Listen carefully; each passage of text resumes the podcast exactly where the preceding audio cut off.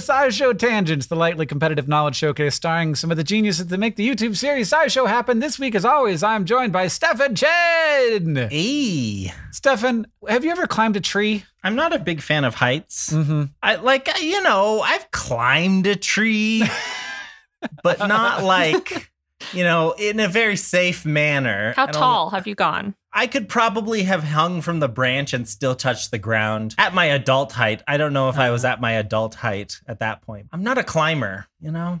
Ground is great. Low potential energy. Love it. Oh, that could be my tagline too. Yeah. We're also joined by Sam Schultz. Hello. Sam, how many documents is too many documents to have open on my browser? Um, 30. Okay. Oh. I'm good then. Okay. I got less than that. And what's your tagline? I hatched out of an egg. Okay.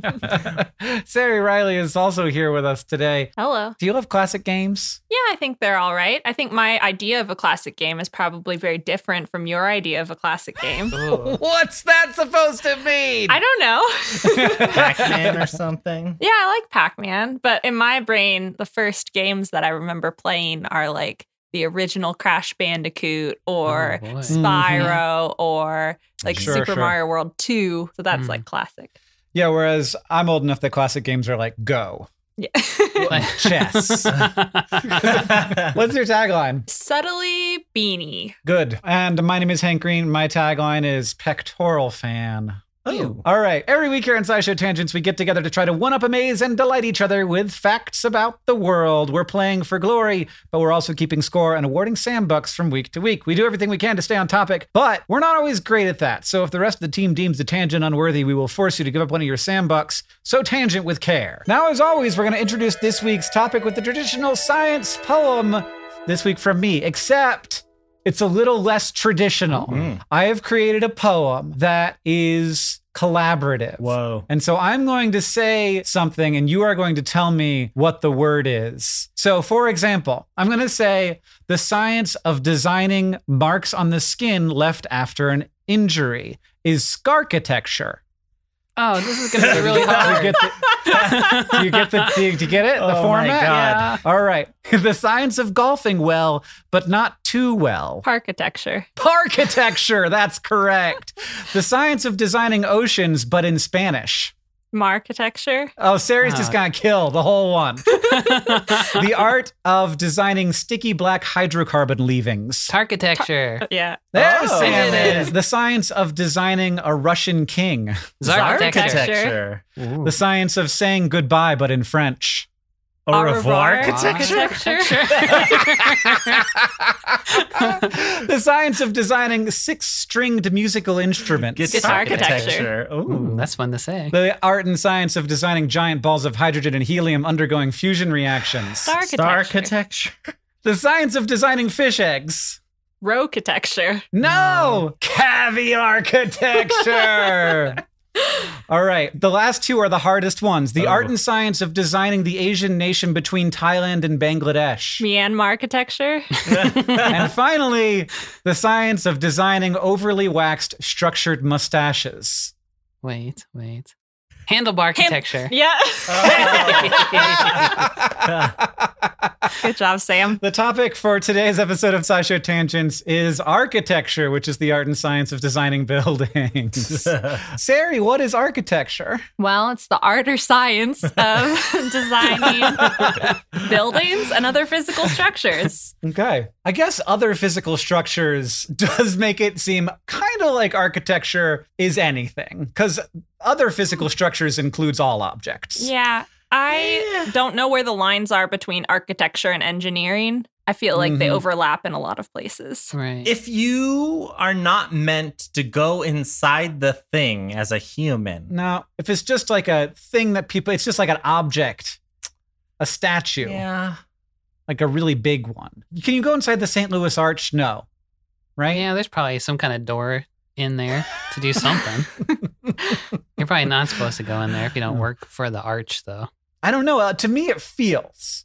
It feels like architecture should be a thing that people are designed to go inside of. Hmm.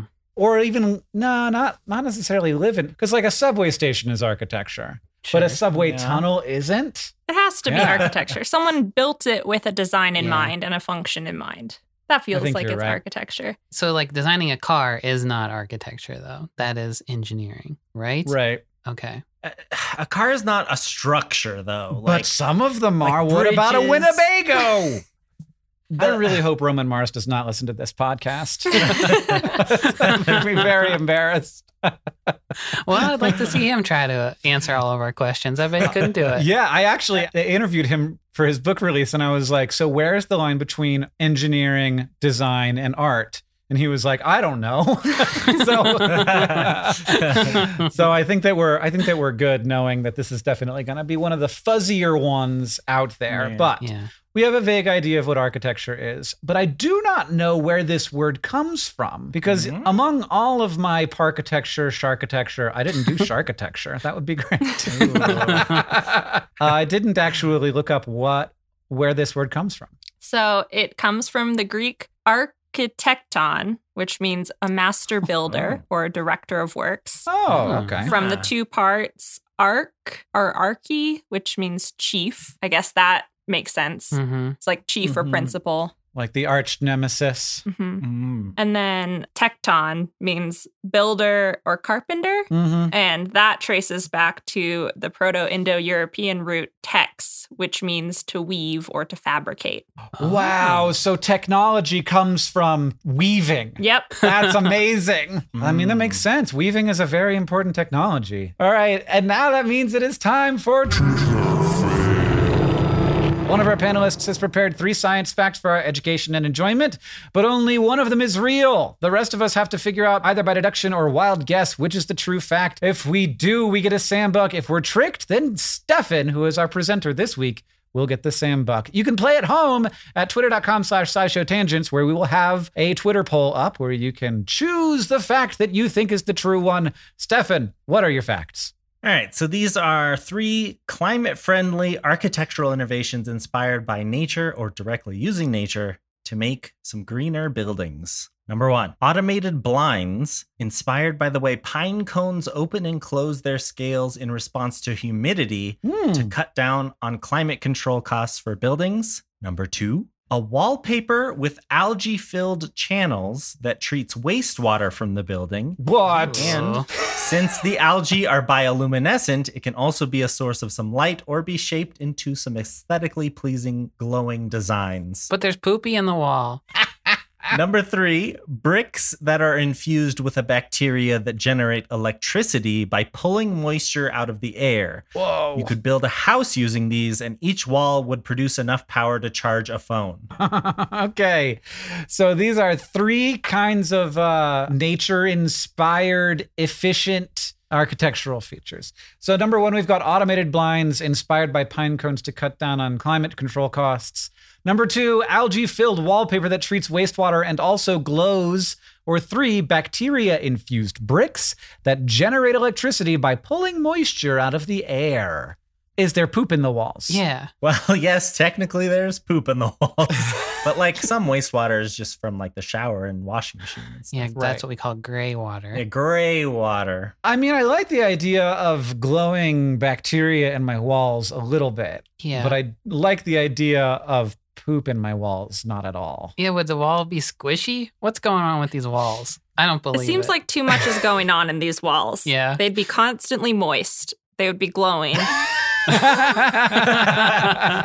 well, hopefully the, the moisture is all contained within the wall. Yeah, well. Automated blinds inspired by pine cones. So, do they respond to humidity or did the pine cones just respond to humidity? I believe they both respond to humidity. Oh, Hmm. okay. And do they look like pine cones or do they just look like blinds? They don't look like pine cones. Uh. It's no fun at all. They look more like blinds. yeah, I mean, that seems perfectly, but it almost seems like, I mean, that's what, if this is the moment you automate blinds, you're like, we should have those closed when it gets hot. So that there's, it's not hot inside the building. what does moisture have to do with anything, though? I don't know how, what humid, like if it's outside humidity or inside humidity, but in general, you don't want the inside humidity changing that much. So oh, sure. there shouldn't be that big of a difference for it re- to respond to. Hmm. Pine cones, I think, do open and close based on humidity. And then I don't know how bricks would generate electricity by pulling moisture out of the air. Though I do hear about stuff like this, but there's no like energy. Like just energy, like water going into a brick. I don't think that there's like actual energy being produced that way. So there'd have to be like some other way that the bacteria are producing the energy. Oh yeah, there are definitely bacteria that can generate electricity. I've learned about those before. I don't I don't remember what they used to generate it though, but it was like as some sort of metabolic process, Mhm. they like spat out electrical energy. I'm gonna go. I'm just gonna. I'm gonna go simple and go with the blinds. I'm going to go with the bacteria brick. I'm also going to go with the bacteria brick. And you can vote now at twitter.com slash scishow tangents before Stefan says it. What is it? It's the blinds. Hey. Well, well. I thought Uh, moisture was you screwing up the lie when you said they responded to moisture. Oh no, no. So th- that is how the pine cones do it. They have two different. It's lignin and cellulose. I think they have in different orientations. Uh, I think at the base of their little scales, and then when it's humid and rainy out, the cellulose cells will swell up, and it causes the little scales to close in, so it Mm. protects the seeds. And then when it dries out, they dry out, and the thing opens up, so the seeds can get out and spread. And so inspired by that, this team at the Technical University of Munich was designing these biomimetic drive elements, which are these actuators that sort of do the same thing and they're made of two materials the same way. And one is very swelly. and so the and the idea is like a lot of the energy that we use to operate buildings goes towards the climate control. And if we could automate blinds to respond to the uh, how much light and heat is coming in, we could cut down on these climate control costs normally that kind of a system that operates all these automated blinds would also require a lot of energy itself Mhm. to operate throughout the day and so having something that didn't require an external power source but just responded to the actual like humidity in the air could just cut down on those costs. Though I know like this seemed weird to me because obviously you can have like a really dry hot day or a really moist Right, hot day yeah. and so that maybe it wouldn't work in every environment, I don't know. So one of the big issues is scale because a pine cone is much smaller than the size of what you'd need to maneuver these blinds. Mhm. And so if you had these blinds, it, for it to absorb enough moisture from the air, it would take hours.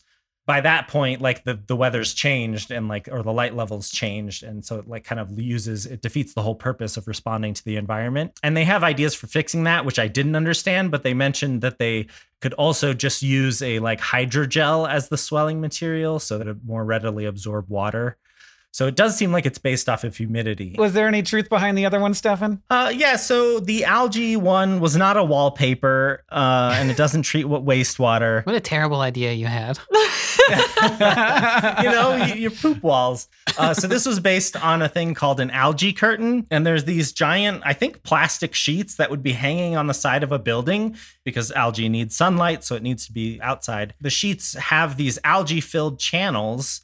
And they're open at the bottom and the top. And so the idea is that air will flow in the bottom and go through these channels and come out at the top. But while it's exposed to all the algae in there, the algae can be sucking CO2 and different pollutants from the air. So it can be like a cleaning curtain to help mitigate air pollution. And they are bioluminescent, so you could shape them into like a sign or a advertisement or art or something. And then the bricks, there is like the bacteria infused like concrete and stuff that that is like self-healing if it gets Mhm. if there's moisture and things like that. And so that was like loosely based on that. But there's apparently some kinds of bacteria produce these protein nanowires. I don't really understand it fully and like it seems like we're still trying to figure out how this works Right. and like what what the purpose is. But they're like they're these little nanowires that are made of proteins and bacteria seem to use them to like move electrons between different bacteria across like thick biofilms and things. And so if you take those wires and you form them into a film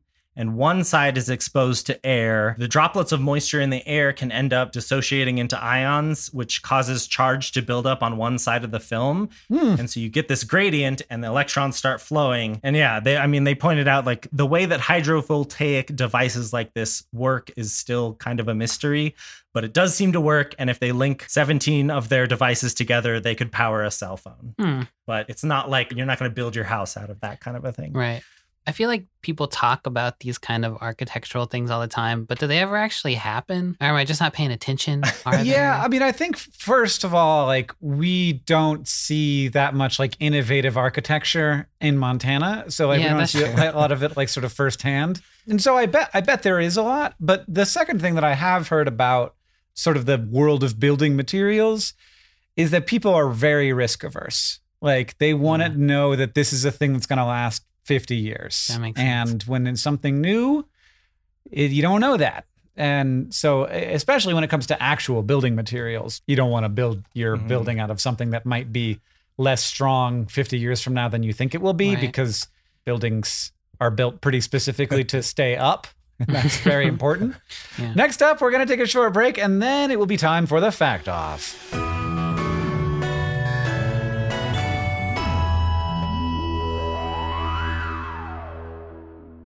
SciShow Tangents is brought to you by Factor, whose ready to eat meal delivery takes the stress out of meal planning.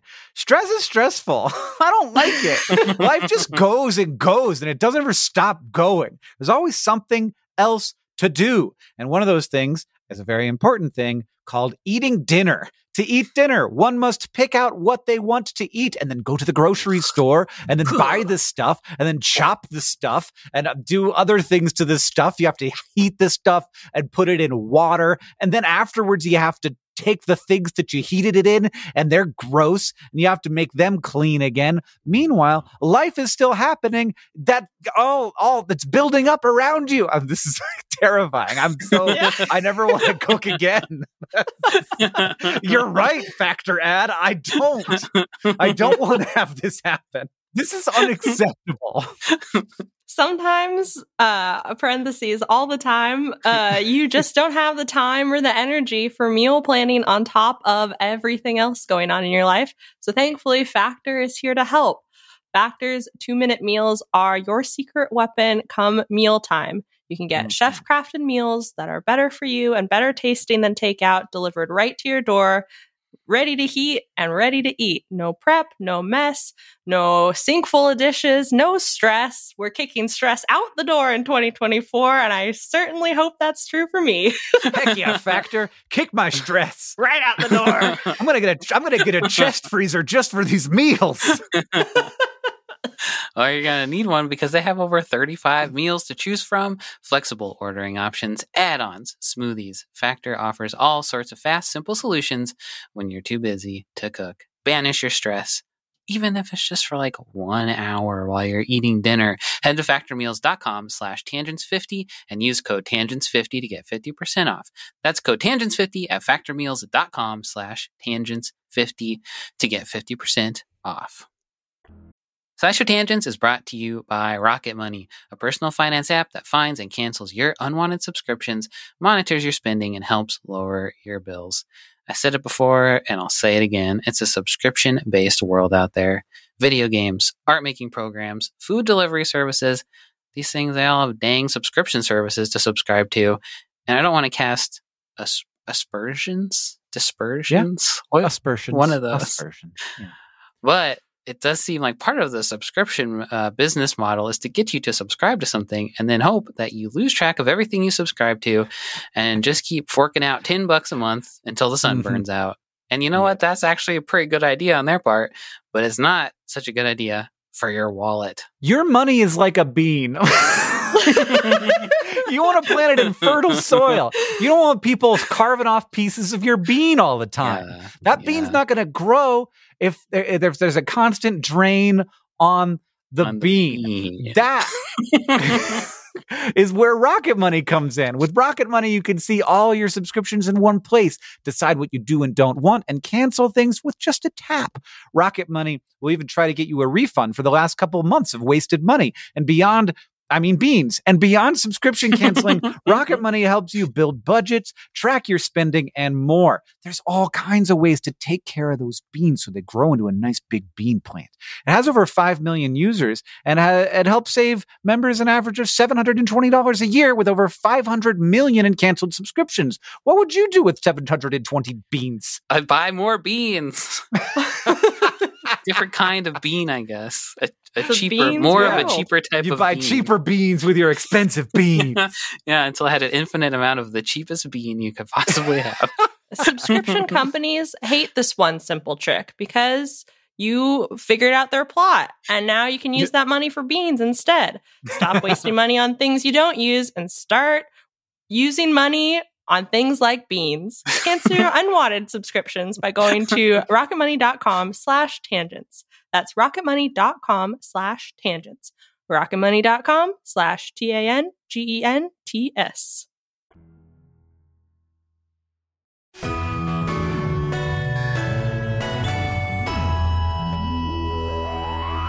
Welcome back, everybody. Sam Buck totals. Sari and Sam have none. Oh. Stefan and Hank have two, which means that Stefan is just sort of pulling away with the year total right now. Whoa. Sorry, Sari. We'll see what happens in the fact off. Two panelists have brought science facts to present to the others in an attempt to blow our minds. Stefan and I each have a Sam Buck to award to the fact that we like the most. To decide who goes first, we have a trivia question. The Knap of Howar is a two room farmstead in Scotland and is likely the oldest stone house still standing in Northern Europe. According to radiocarbon dating, when was the Knap of Howar first occupied? Oh God. Columbus colonized America and like the. S- Ooh, boy. I don't know. it's either the 1600s or 1400s. There's some rhyme about it. I don't remember. I know though. something about sailing Really? the ocean blue in something My something two. 1792, 82. Yeah, it ends with a two. In 1992, Columbus sailed the ocean blue. Um, the problem is, is I've read too many of those Tumblr posts that were like, "Did you know King Tut and Martin Luther King Jr. existed at the same time?" So I'm like, history doesn't matter; it's all squished together. Um, One thousand three hundred and fifty AD. AD. Yes, yeah, uh, or CE Common Era. Samuel. I'll just say 13 uh CE. Oh, you're both very, very, very wrong. 3700 BCE. That was gonna be my next guess. Yeah, so- Stonehenge is from uh, 3000 BCE, I think. That would have around been a good reference point to know had I known Yes. anything about Stonehenge other than the fact that it's a circle of rocks. Sam, uh, congrats. You get to choose what happens now. I think I want Sari to go first. Okay. With that embarrassing failure of a guess about human history, good thing that I focused on architectural marvels in the animal kingdom. So we usually think of a cool architecture phenomenon or like or construction as being extremely detailed or precise or functional or like grand, like all those opera houses. So I would argue that the precise combs in beehives and wasp nests that form structure, food storage, or little growth pods for larvae are basically a feat of architecture, especially because inside the nest where they're building, it's dark. So they can't really see what they're doing as they're like mushing around their materials, their building materials. And in 2001, researchers took a really close, like electron microscope level look at the cells in the nest of the oriental hornet that are housing worker larvae and found what could be a tiny tool that helps them.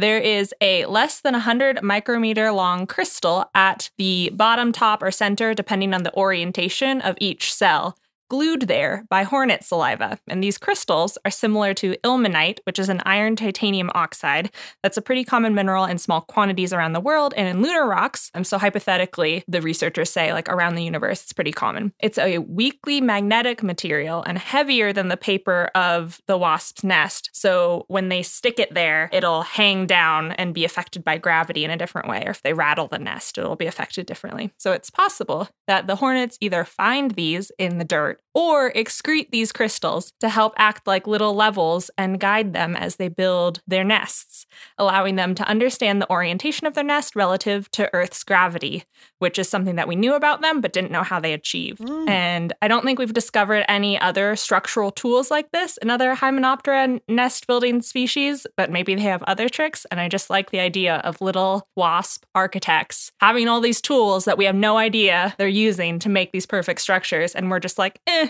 they got it in them. It's it's like instinct. Yeah. And there's probably a lot more science than we think involved in crafting these structures. So they have to go out and find these things? Yeah, that's the thing. We don't know if they search for them, but it seems like you'd be able to figure that out. I don't think anyone has ever seen them like forage for them necessarily. And they've said that it seems like they have the metals inside them to be able to excrete it, but we haven't seen them excrete it either. Ah. Hmm. So it's just like we know it's the composition of this crystal and we know that it's Okay. stuck to the top of every cell with what we think is wasp saliva because there's some carbon involved. How big are these things? Very, very small. So, cell in a wasp nest is like a centimeter across, maybe in diameter, maybe even or slightly smaller than that. The crystal is less than 100 micrometers across. Sam, what do you have for us? Hey, when you think of animals that build homes together, you probably think of ants, bees, beavers, humans, etc. Mhm. Well, get ready to add a new, much more wet animal to that list.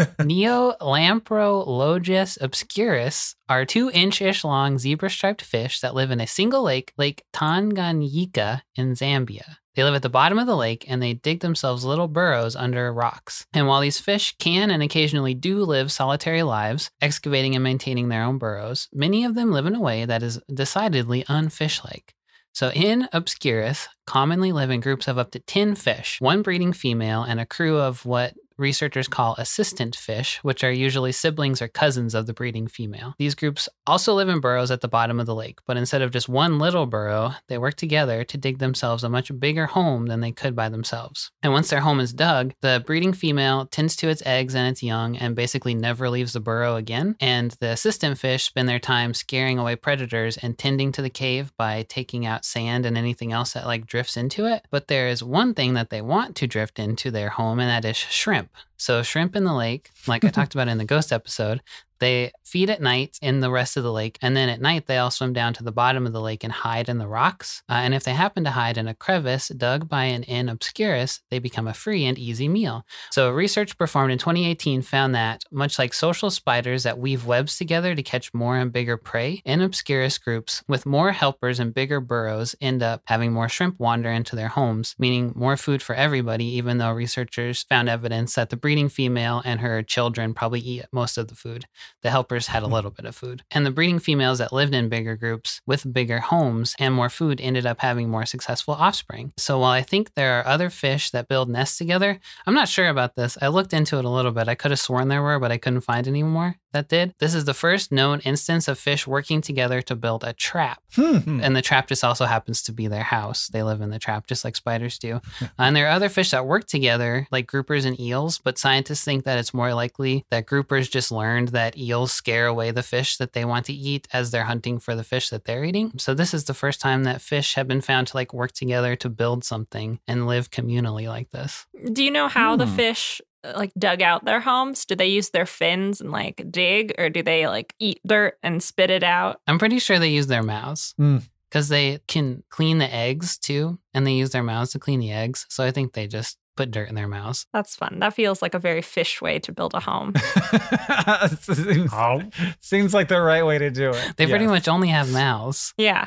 Uh, All right, so we have Sari with Oriental hornets using tiny crystals as tools to guide nest construction, or with Sam, species of fish working together to build food traps in their collective home. I like them both. Stefan, do you know what you're going to vote for? I guess so. All right, three, two, one. Sari. Sari? oh. Yeah. Ooh, yeah, I like that they're mystery crystals. It just reminds me of like a level, which is like the ultimate tool for me because I don't know how to Mm. do anything, but I'm like, I can hold a level up to a wall and I'm like, yeah, like I can feel like I I'm know, doing something. I know how this one works.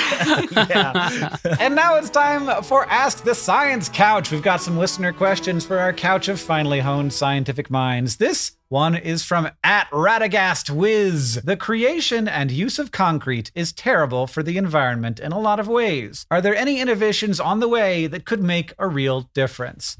Mm. Um, yes, but as we discussed earlier, we are very nervous about new building materials because we want our buildings to not fall over. Why is it bad for the environment? So it is mostly because of the way that the materials for concrete are harvested Hmm. and the way that they're processed. So usually, if we look at a sidewalk, people use the terms cement and concrete interchangeably, but it's concrete uh, is the material that is actually used, and cement is a part of concrete. So cement is made of calcium and silica rich materials like limestone or clay, and it's like a binding agent, but on its own, it's not super sturdy. And so then when you add in gravel and other things, to make it goopier and more structurally stable, that's concrete. But as hmm. you do that, a lot of like dust gets mixed up and that can like cause respiratory problems. It requires quarrying, which causes airborne pollution. It needs a lot of energy. You need a lot of equipment to do like harvest the minerals. And so concrete is the most widely used man made material in the world. And it is responsible for, according to several sites, somewhere between 5 and 8% of the world's carbon dioxide emissions. So it's below fossil fuels and other energy sources, but it's like pretty high up there Hmm. for like one specific manufacturing process. I had it in my head that concrete dries because that's what we say. Like you, you wait for the concrete to dry. Concrete doesn't dry. Concrete undergoes a chemical reaction, and a byproduct of that chemical reaction is carbon dioxide gas. Hmm. So that's one of the things that we've looked at is whether we can capture CO2 and turn that into some of the stuff that is used in concrete so that when the CO2 is re-released that it's at least neutral with Ah. whatever it is we captured. So there are different pieces of concrete that we think could be made from systems that sort of suck CO2 out of the air and Mhm. make, you know, one of the ingredients of concrete out of it. We think could be made, or we actually do that. People have done it, but Okay. is it as good as concrete Right. is? Because Uh-huh. this is one thing that until you ask the question, you do not realize the different ingredients that go into concrete are very different from place to place and they make different qualities of concrete. Hmm. Different kinds, different looks, different feels, different strengths. So you have to have like really specific ingredients if you want really specific outcomes. So, in addition to the idea of trying to make it more carbon neutral in the emissions, I think people are also experimenting with different waste products and mixing those into concrete, but still running into those same problems of like, what are the properties of this material relative to others? So, there's things Mhm. like ashcrete, which is using powder that is a byproduct of burning coal and, and mixing that into concrete, or timbercrete, which is mixing sawdust and concrete together basically all the puns on architecture that Hank did at the beginning of the episode, you can do with concrete too. You just say like nouncrete, and then that's a new type of concrete, and you've invented it. Mhm. People Crete.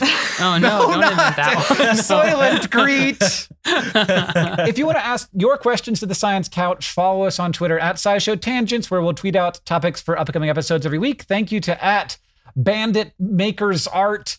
At Mini Marker 3 and everybody else who tweeted us your questions for this episode. Final scores! It's a three way tie, which means that Sari and Stefan are still very close together. Sari is just two points behind Stefan, and I am now not in last! Whoa.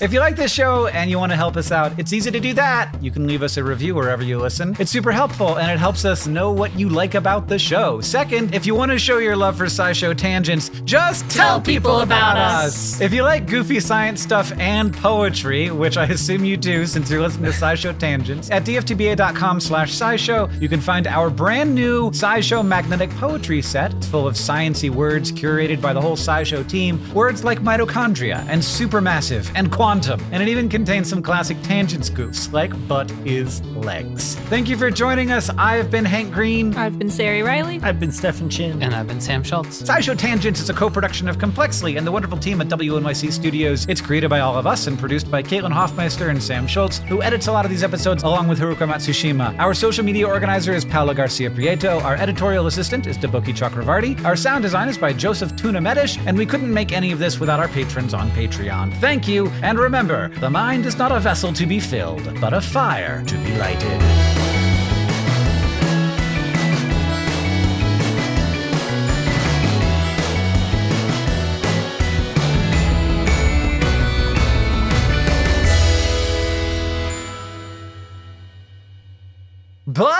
One more thing. In August, an architecture firm in Japan installed a new type of public restroom in two parks. The restrooms have transparent walls so you can see into them from the outside, but only when they are unlocked. Once someone enters and locks the doors, the walls become opaque so that you can have some privacy. According to the architecture firm's statement, the design helps you deal with two big sources of stress when using a public restroom checking the cleanliness and whether anyone is using it. The transparent restroom is just one design to come out of the Tokyo Toilet Project, which aims to challenge the image of public restrooms as gross and inaccessible. Wow. Well, that's just a nice fact. Not Yeah. the usual horrifying butt fact. You know someone's gonna not quite lock the door. it's gonna be very Oh. embarrassing. well, but then you can see out. Oh. Yeah. You'll know.